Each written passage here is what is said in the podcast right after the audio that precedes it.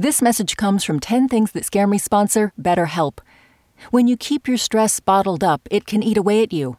Therapy is a safe space to get things off your chest and to figure out how to make them better. Try BetterHelp Online Therapy, designed to be convenient, flexible, and suited to your schedule. Get it off your chest with BetterHelp at betterhelp.com slash 10 things today to get 10% off your first month. Listener supported. WNYC Studios. Hey, listen, we're about to start the show, but I wanted to say one quick thing. If you're enjoying 10 Things That Scare Me, help us grow the show by rating and reviewing it in your podcast app.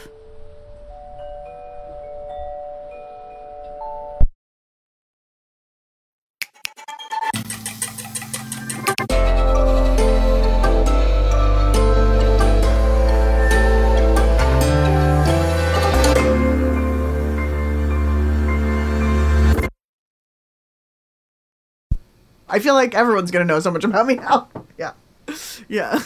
and so, so, um, so in a lot of ways, like me talking to you right now is my mom's worst nightmare. Okay. Number one, hurting others. Number two, that those I love will decide I'm not worth their love. Number three, that I will get cancer.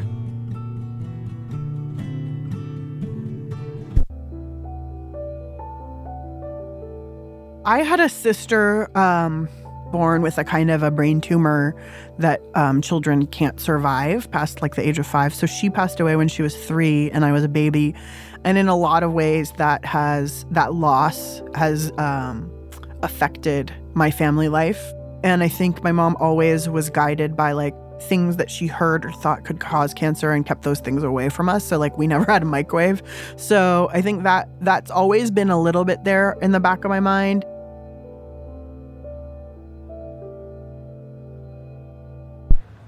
Number 4, that the color of my skin will bring harm upon me. I've always been aware of being different but I wasn't really aware of any sort of threat to my physical person because of the way I look or because of my name until September 2001. At that time, I used to wear this agate necklace that was my sister's, and it had the Arabic names of like the five main prophets of Islam on there. And so I remember I got a flat tire a few days later, and the guy who was changing my tire was black. And he was like, Oh, what's on your necklace? And I told him, and he was like, You got to put that away. You got to be careful. It's not safe to look like you look anymore.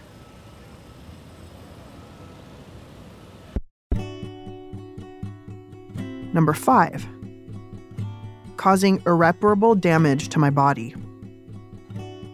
Oh, this is so funny. Number six, that I will cause other pain, which is the same as number one, which is hurting others.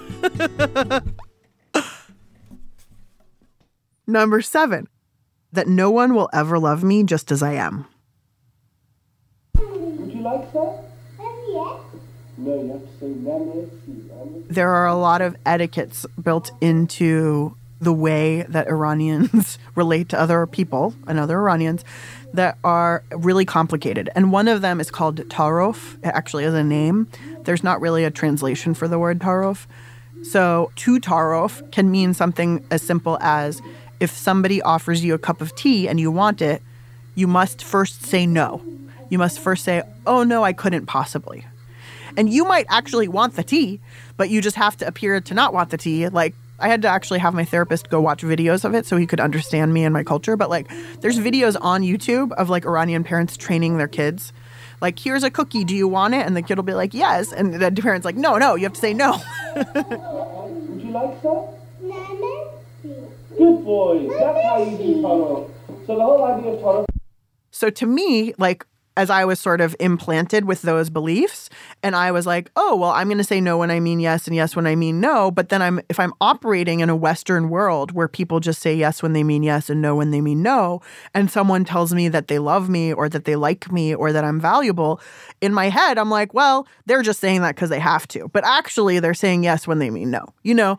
And so it's this really complicated, like, brainwashing that I'm trying to unravel. But it is still something that controls me and probably will control me, you know, until I die.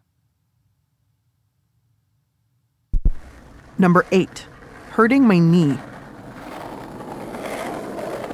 My poor left knee has suffered two tears in the meniscus in the last several years.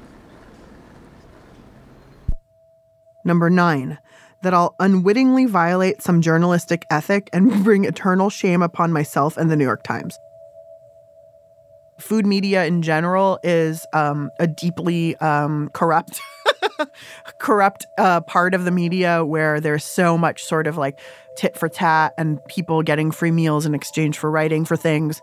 But i'm me because i have had a almost 20 year long career in the food industry. And because of that i know a lot of people. And so there's just constant sort of like if i write about this is it coming from like true, sincere care for something, or is it because of some other ulterior motive?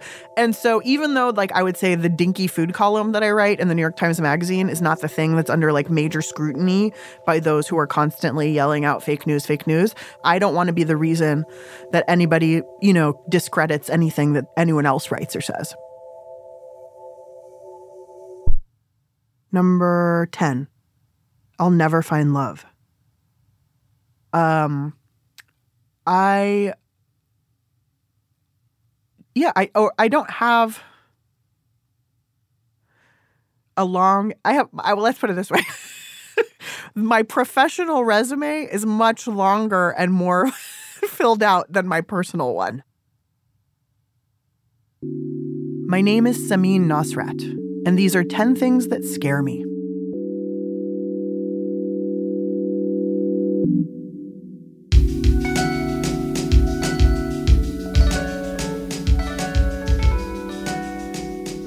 Things team includes Amy Pearl, Daniel Guillemette, Sarah Sandbach, Emily Botein, Paula Szuchman, and Melissa Chusett. Music and sound design by Isaac Jones. You know what scares me? I don't know if I would be good in the army anyway, but like the draft, if they put that back. What are you scared of? Tell us at 10thingspodcast.org.